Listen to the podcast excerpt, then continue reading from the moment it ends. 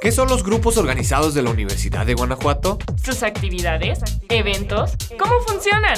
Esto y más conocerás en este programa. Bienvenidos a GORRADIO. Comenzamos.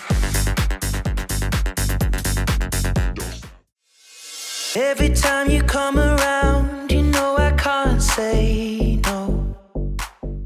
Qué gusto estar nuevamente en Radio Universidad de Guanajuato en este su programa GORRADIO. Yo soy Alejandro Rangel y por supuesto me acompaña mi compañera Elisa Mata. ¿Cómo estás, Elisa? Muy bien, Alejandro. También súper contenta de saludar a la comunidad universitaria y a nuestros radioescuchas en esta nueva emisión de GORRADIO. Antes de comenzar, ¿te parece si les recordamos los medios de contacto? Claro que sí. Recuerden que nos pueden marcar al teléfono en cabina cuatro siete tres, siete tres dos, uno seis ocho cuatro. O nos pueden escribir al chat de Facebook de Radio Universidad de Guanajuato, así como también al de Ciudad U G. No se olviden de visitar nuestra página doble u doble u doble u punto radio universidad punto u g t o punto m x. También pueden descargar la aplicación Radio y T V U G gratis para iOS y Android. También nos pueden escuchar vía radio convencional en las estaciones cien punto siete F M y novecientos setenta A M en Guanajuato, noventa y uno punto uno F M en León y noventa y uno punto tres F M en San Miguel de Allende. Pues hoy les tenemos un programa muy interesante. Les platicaremos cuál es el primer grupo organizado de preparatoria que ya tiene registro oficial. Y justamente sobre ese tema, en la entrevista de hoy estarán con nosotros los coordinadores del equipo de debate de la U G. También, nuestros compañeros Tamara y Enrique nos prepararon una cápsula donde nos enteraremos del proyecto Antena Universitaria. Y por supuesto, música. Así que, sin más preámbulo, comenzamos.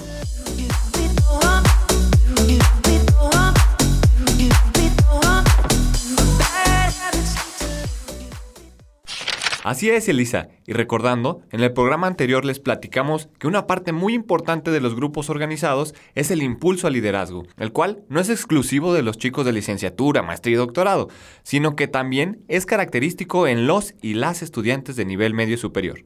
El pasado mes de septiembre tomó protesta el primer grupo organizado formal en nivel medio superior, que fueron los clubes de debate de la U G. Un proyecto que nació del excelente ejemplo que tienen los chicos del equipo de debate de la Universidad de Guanajuato. Fíjate, Alejandro, que antes ya existían grupos organizados en el nivel medio superior, pero pues nunca se había llevado a cabo todo el proceso para el registro del grupo organizado, así que es súper importante dar esta noticia. Además de que ya se tienen proyectos en puerta y uno de ellos son las interprepas de debate. Con lo cual, se pretende dar a conocer este proyecto en las once escuelas de nivel medio superior. Ok, ok, pero para que no se hagan bolas, les recuerdo que el SEDUG es el club de debate de la U G, o sea, es el de preparatoria, y el EDUG es el equipo de debate de la U G, es decir, los universitarios. Aquí en la U G se usan muchos acrónimos, ¿verdad, Elisa? Y luego nos andamos confundiendo. Sí. Entonces, aprovechando la experiencia del EDUG, el SEDUG, estará en constante comunicación con ellos, pues trabajar en equipo les permitirá tener crecimiento en conjunto, además de que se aprovechará la experiencia de cada grupo en el ámbito del debate. Con el SEDUG, en el nivel medio superior, se contribuye a la formación de pensamiento crítico desde la prepa, así como el desarrollo de otras habilidades suaves de las que ya hemos platicado. Claro, el debate es súper importante para nuestro desarrollo profesional. En el día a día lo realizamos todo el tiempo y ni siquiera nos damos cuenta, aunque pues no es de manera oficial, pero sí con el espíritu de buscar soluciones o esclarecer puntos claves frente a un tema. Eso que no quede duda. La importancia de la práctica del debate para el ejercicio del pensamiento crítico, la lógica argumentativa y el desenvolvimiento de nosotros como estudiantes frente a públicos diversos es realmente importante. Y para que nos hablen más de todo esto, hoy tenemos a dos invitadazos especiales. Así es, Alejandro. Qué mejor que para hablar de este tema que los coordinadores del equipo de debate de la Universidad de Guanajuato. Pues bienvenidos a Alfonso Lam y a Amilcar Guerrero, que el día de hoy nos acompañan por parte del equipo de debate de la Universidad de Guanajuato. Primero quiero preguntarles cómo están, de dónde son, qué estudian. Cuéntenos, por favor. Bueno, pues estamos muy bien. De hecho, justamente vengo de ronda de torneo. Estoy muy contento de estar viendo personas después de la pandemia. Yo soy de Matamoros, Tamaulipas. Llevo viviendo y estudiando en la Universidad de Guanajuato, en la D P G aproximadamente dos años y medio. y pues muy contento de estar aquí con Amilcar. Sí, mucho gusto, también estudio Derecho, soy también de la Universidad de Guanajuato, de aquí de Guanajuato Capital, aquí vivo, y pues sí, también muy agradecido de estar aquí con ustedes. Y pues bueno, ustedes forman parte del equipo de debate. ¿Cómo ha sido eh, la práctica del debate en su vida universitaria? ¿Cómo la ha afectado? ¿Cómo la ha beneficiado? Pues la verdad es que, al menos en lo particular yo, he estado desde prepa un poco entrando en el debate. Y sinceramente, uno pensaría que en el debate es como muy técnico, o al lado contrario, ¿no? Que es como simplemente llegar con una persona y debatir así como si fuera en un bar o en, muy informal. Pero realmente es como un híbrido, es tener en, como un constante descubrimiento de capacidades intelectuales que se tiene, porque al final también es considerado un deporte, al final de cuentas, un deporte que, se, que es de la mente, así como el ajedrez. Entonces, influye de muchas formas. Una de las principales es el pensamiento crítico y analítico. Cuando estamos en clases, ya no vemos las clases igual, ya vemos cómo refutar, exacto, sí, un pensamiento social, que político, que esto impacta en lo ambiental, cómo puedo desarrollar esta habilidad. Entonces, sí, la verdad es que se ve incluso en conversaciones del día a día, totalmente. Sí, creo que algo que también hace mucho el debate es que te abre el panorama. Cuando adquieres estas habilidades de pensamiento crítico y algo muy particular que pasa en debate que es contrario a lo que pasa en la vida real, es que en la vida real no se te exige explicar todo lo que dices, no se te exige explicar tus premisas. Entonces, cuando vas desarrollando esta habilidad, te vuelves una persona que aprende a, primero, cuestionar todo y, segundo, cada cosa que dice, empezar a explicarla. Esto también tiene impactos en tu empatía, pues. Empiezas a ver diferentes puntos de vista, empiezas a ver cómo varia gente ve cosas que tal vez tú entendías como contrarias y te las empieza a explicar y te quedas, ah, no, pues probablemente sea de esa manera. Creo que en un aspecto que toca Amilcar de que es considerado un deporte, lo es. El aspecto competitivo siempre es bueno si lo mezclamos con la vida universitaria porque te enseña a exigirte más, a ser disciplinado. Y ese constante mejoramiento del ser, de uno mismo, te lleva a todos los ámbitos de la vida intentar dar, dar lo máximo, ¿no? A veces algunos pues sacrificamos ciertas cosas para llegar a donde hemos estado, pero siempre con una disciplina y un esfuerzo muy, muy bueno. Y esto pues realmente es, es un antes y después mi vida universitaria desde que entré a la SEDUG. Conocí personas muy, muy chidas. Eh, aprendí de muchas personas, de grandes personas, pues podemos nombrar... Eh, a Daniela, que ha sido una gran maestra de debate para nosotros, este, Karen, hola, te quiero mucho, entonces sí, pues ha estado, ha estado muy chido, también la convivencia es algo muy importante. Oigan, pero qué bien, ¿eh? ¿A ustedes ya no les queda la frase de esto de hablar del amor, de Dios y la política? Nomás no te lleva a ningún lado. Sí, bueno, me gustaría preguntarles también, ¿cuáles han sido los logros más importantes de SEDUG en términos de competencias? Recientemente, y hablo desde la experiencia personal, tuve la oportunidad de participar en el México Debate, que es organizado por el Instituto Nacional Electoral. Toma debatientes de todo el país, eh, intenta que existan representaciones de todos los, los estados de la República. Y pues me fue bien, terminé como subcampeón nacional junto con eh, mi dupla Gema, eh, ella es de Libero, un saludo Gema, si estás escuchando esto. Y también te hacen un ranking de oradores respecto a tu participación individual, porque británico parlamentario se debate en duplas, en equipos. Pero también ranqueas de acuerdo a cómo te va, que la calidad de tus discursos con ciertos criterios objetivos, ¿no? Y en ese sentido quedé como el octavo mejor orador. Pero creo que este es un logro importante, sin embargo, el más grande que ha tenido el equipo de debate fue poco antes de la pandemia. El Consejo Nacional Universitario de Debate o Campeonato Nacional Universitario de Debate, no tengo realmente muy fresca, él se llama CENUT. Es un debate que organiza la institución Mar Adentro que trabaja en conjunto con las Naciones Unidas. Y en esa representación fueron personas que tienen un poco más de tiempo que yo debatiendo. Ganaron el nacional en contra de la Universidad de Guadalajara, una gran universidad, un gran equipo de debate. Y este, el premio fue que pudieron asistir a una sesión de la Asamblea General de las Naciones Unidas como delegados y delegadas de México. Entonces, creo que ese es lo que más alto ha aspirado el SEDUG, pero seguimos esforzándonos para lograr todavía más. Pues muchísimas felicidades, chicos. Sin duda, el equipo de debate es muy, muy exitoso. Y cuéntenos, ¿cómo funciona más o menos el equipo de debate? ¿Qué tipo de debate manejan? ¿Cómo, cómo, traba, cómo trabajan? Bueno, eh, realmente lo que intenta hacer el equipo de debate es debatir, y debatir, al, claro. Entonces, al debatir existen muchas formas de hacerlo, ¿no? El EDUG se especializa más que nada en un formato eh, llamado británico parlamentario, B P, eh, por sus siglas en inglés, en, no, y en español, también en español, claro. Y ese formato de debate pondera más este, la lógica argumentativa, pero tampoco el EDUG se cierra a otros formatos de debate, como ya explicó el L A M en ese campeonato, o podría ser también el debate político, o discursos, que a mí en lo particular me, me gusta bastante. Y platícanos cómo funciona este debate británico parlamentario.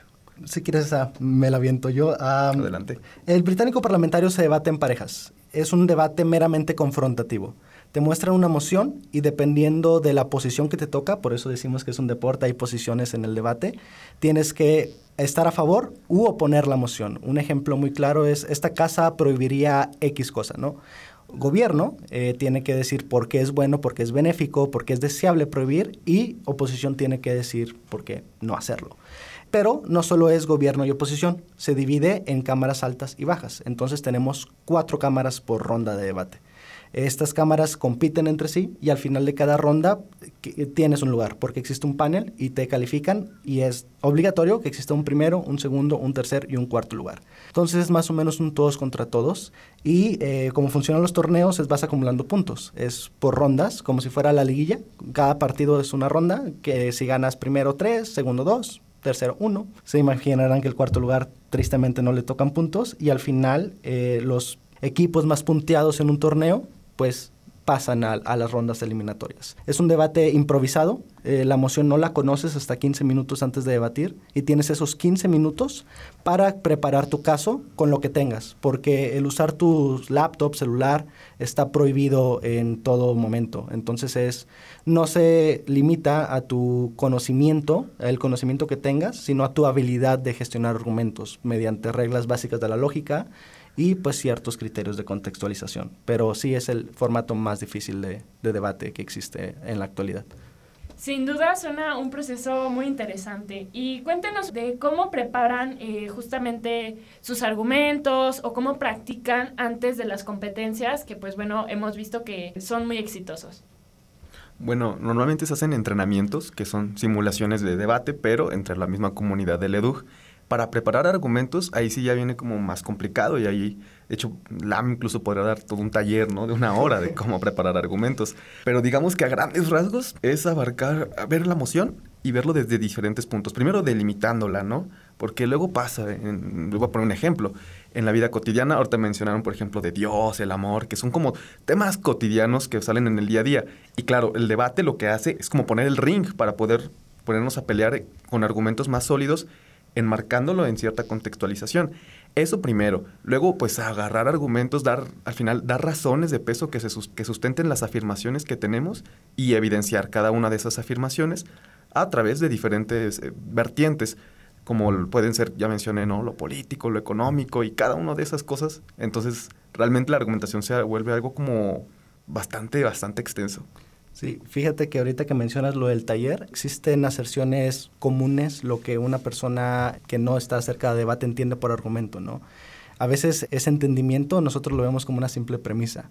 El argumentar es tener la capacidad de, con sustentos lógicos y conectar premisas para decir esto es cierto, esto no es cierto, esto va a pasar, esto no va a pasar, y si esto pasa es bueno o malo. Entonces eh, hay una serie de, de técnicas que pues en el EDUG estamos muy contentos de enseñarles a todas las personas que ingresan.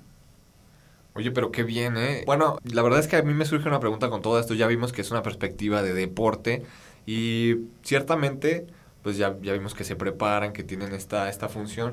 Pero ¿qué pasa, por ejemplo, cuando te, te dan un tema, ¿no? Tú vienes al azar, ya estás tranquilo, y te dan un tema y en ese momento dices, chin, yo estoy a favor de este tema, pero me tocó estar en contra. ¿Qué es lo que ocurre en esos, en esos casos? Bueno, sinceramente hay una gran área de oportunidad ahí. ¿Por qué? Porque ya sabes como por dónde atacar. Es lo bueno. Eh, malo cuando no sabes nada, nada de la moción. Porque imagínense que yo estoy a favor de una postura ideológica, me toca la contraria, digo, ay, pero como yo defiendo esta postura, siempre me atacan con estos argumentos, siempre es lo mismo con estas personas que me atacan. Entonces tomo estas ideas y las convierto en argumentos, como, como decía Lam. Este, malo, malo cuando sí no sabes nada, y eso ha pasado. que tocan temas políticos en los que sinceramente yo no tengo ni idea y me ha tocado pues sí de que improvisar totalmente.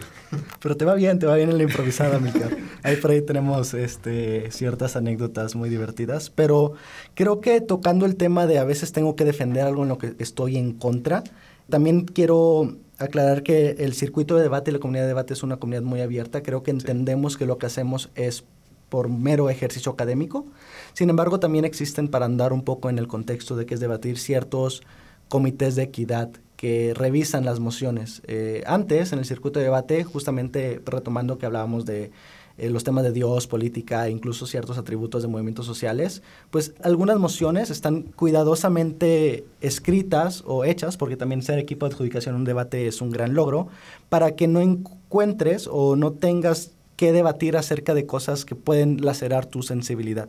En ese momento, este, pues debatimos más acerca de los efectos de cierta cosa. Ahora que si estás en contra del capitalismo y eres más socialista, como uno, pues tienes ciertas habilidades de desarrollar argumentos en contra. Y creo que hasta es benéfico, porque en muchas mociones que me ha tocado defender, por ejemplo, el libre mercado o empresas grandes o Amazon, lo que hace es que cuando las tengo que defender, yo mismo me doy cuenta, chale, sí, estoy completamente en contra de estas cosas. Entonces refuerza y te da una perspectiva más profunda. No te quedas con lo que ves en Facebook o con lo que escuchas de alguien. Sí te impulsa a, a ver más profundo, más denso, e incluso ya cuando en la vida real, fuera de este ejercicio de debate, tengas que decir por qué Amazon es malo, pues ya te sabes todos los argumentos de por qué Amazon es bueno, ¿no? Entonces sí, es un ejercicio interesante y te hace una persona mucho más completa en, en ciertos sentidos.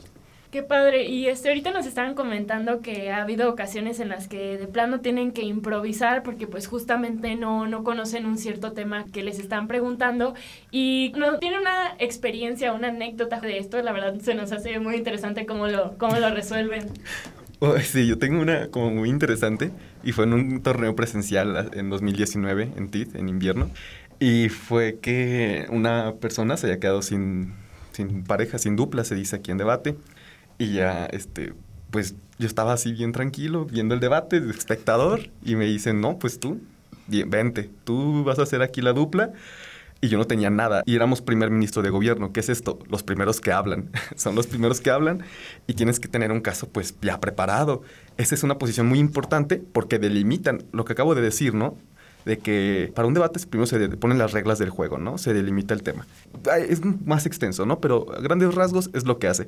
Entonces me tocó hacer esa posición y sinceramente yo recuerdo que estaba de que mi cerebro, recuerdo que me dolía y mi, mi mente estaba pensando porque además, para variar, era un formato de debate que se denomina Masters, que es donde van pues las leyendas, diríamos, de debate.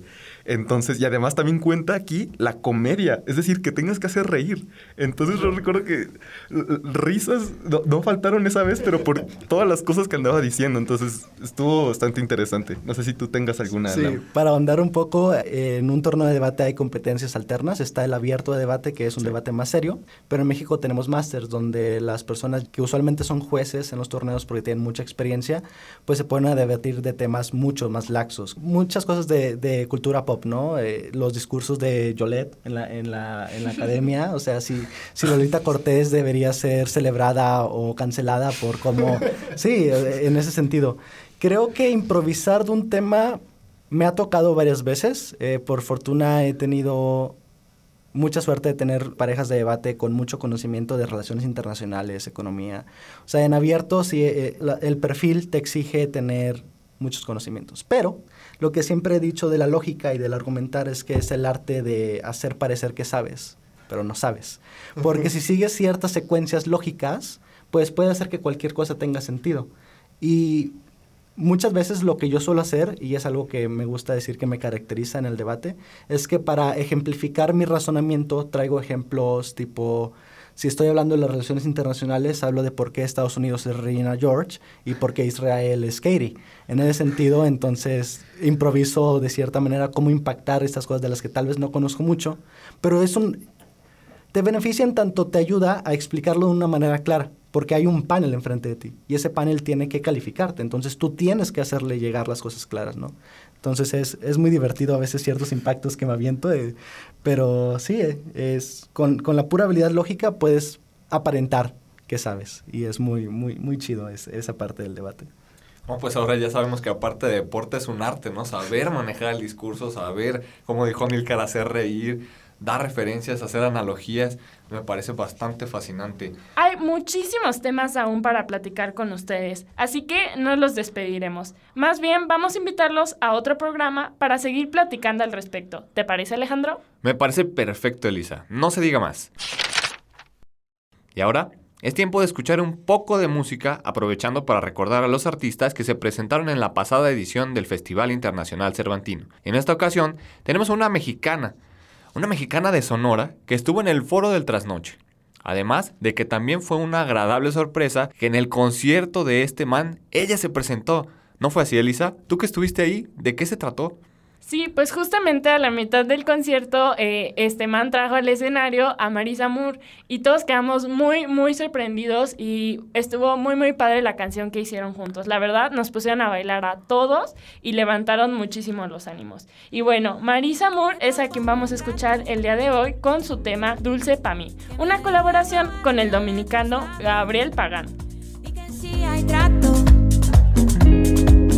que yo quiero mezclar tu piel con mis manos, que pasito a pasito bailemos, que tú eres dulce pa' mí, agüita dulce pa' mí, tú me gustas subito de fuego, amanece conmigo hoy, que tú eres dulce pa' mí, agüita dulce.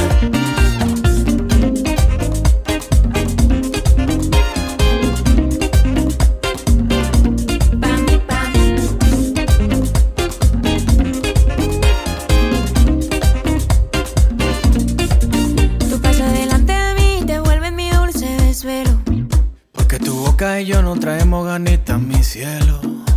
Te quiero en mi vida, siempre aquí cerquita. Toma mi mano, toma mi mano, toma mi mano. Tú me tienes loca, loca. Dando vueltas me provocas. Pienso en ti a cada hora. Si tú quieres mi vida, yo te beso enseguida. Que tú eres dulce pa' mí. Ven conmigo que yo te quiero. Tú eres dulce pa' mí, la sonrisa que yo prefiero. Tú eres dulce pa' mí, no te tardes que aún te espero. Tú eres dulce, agüita dulce. Estoy tan acostumbrado a ver tu novio otra vez. Nunca me habla, nunca te hablo y yo no sé por qué. Estoy tan acostumbrado a ver tu novio otra vez. No te adivino, no te descifro, pero se siente bien.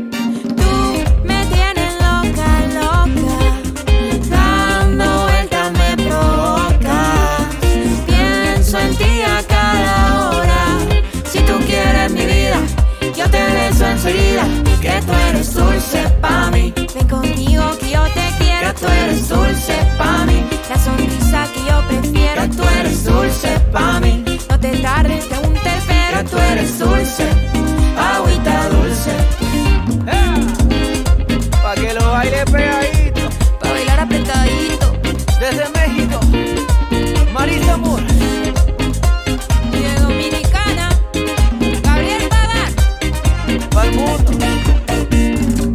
Oye, pero qué buena canción. Se puede sentir el ritmo del merengue por todo tu cuerpo. Y pasando a otros temas, Elisa, la Dirección de Desarrollo Estudiantil siempre está innovando para que la sociedad en general se entere de todo lo que realizamos los estudiantes y hacerlos partícipes de las actividades de los grupos organizados. Por supuesto, muestra de ello es justamente este programa. Además, eh, Desarrollo Estudiantil tiene otro proyecto en puerta llamado Antena Universitaria. ¿Tú sabes de qué trata? Um, no exactamente, Elisa, pero nuestros compañeros Tamara y Enrique nos prepararon una cápsula con la información. Vamos a escucharla. La difusión de actividades de los grupos organizados es de suma importancia para nuestra Universidad de Guanajuato, pues así, compartimos con la sociedad en general sobre los proyectos que desarrollan nuestros liderazgos en beneficio de la comunidad estudiantil y de la sociedad en general. Como impulso de esa difusión es que se creó GORRADIO. Aunado a estos esfuerzos, desde la Dirección de Comunicación y Enlace de la Universidad de Guanajuato, se encuentra en desarrollo un proyecto titulado Antena Universitaria, que tiene el objetivo de ser una multiplataforma para dar a conocer el quehacer universitario hacia nuestra sociedad. Dentro de Antena Universitaria se encuentra un espacio exclusivo para los grupos organizados y las mesas directivas, denominado Esfuerzo de la Colmena. En dicho espacio se podrán publicar boletines informativos, videos, entrevistas y todo lo relacionado a las actividades de nuestras organizaciones estudiantiles. Pues está súper padre esta idea de la multiplataforma, porque es un espacio para los grupos organizados donde podrán dar a conocer todo lo que realizan. Es muy importante reconocer todo el tiempo y dedicación que los integrantes de los grupos organizados dan a sus proyectos, como es el caso de el E D U G. Sí, Elisa, es una gran responsabilidad representar a nuestra universidad en concursos nacionales e internacionales. Además de atender los compromisos personales y académicos, ser parte de un grupo organizado también demanda tiempo y esfuerzo. Claro, por eso también queremos reconocer que los grupos organizados no están solos. Siempre tienen el acompañamiento de la Dirección de Desarrollo Estudiantil, que los asesora en la ejecución de sus actividades. También ofrece otros servicios como los relacionados con el cuidado de la salud, como es la orientación psicológica, nutricional, de activación física y de consejería educativa. Efectivamente, Elisa. No obstante, es importantísimo recordarle a la comunidad estudiantil que estos servicios pueden ser utilizados por todos nosotros. Sobre todo, se recomienda a los integrantes de los grupos organizados acudir a recibir estos servicios, con lo que sin duda se ayuda en atender todas las responsabilidades y el manejo de emociones que esta demanda de energía genera. Así que ya lo sabes. Cualquier duda que tengas, comunícate con tu enlace de campus y pregunta ya sea cómo formar parte de un grupo organizado o simplemente hacer uso de estos servicios que nuestra casa de estudios tiene para ti.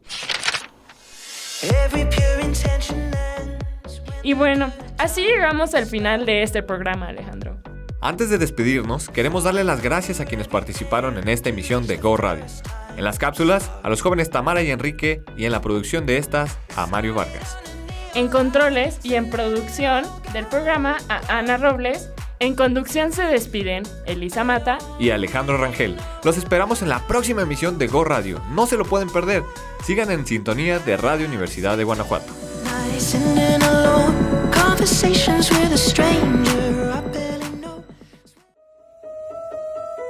Gracias por acompañarnos en esta emisión de GORRADIO. Los grupos organizados en Radio Universidad de Guanajuato. Tus actividades, Tus actividades eventos, eventos ¿cómo, funcionan? ¿Cómo funcionan? Este programa es una coproducción de la Dirección de Desarrollo Estudiantil y, y Radio, Radio Universidad, Universidad de, de Guanajuato. Guanajuato.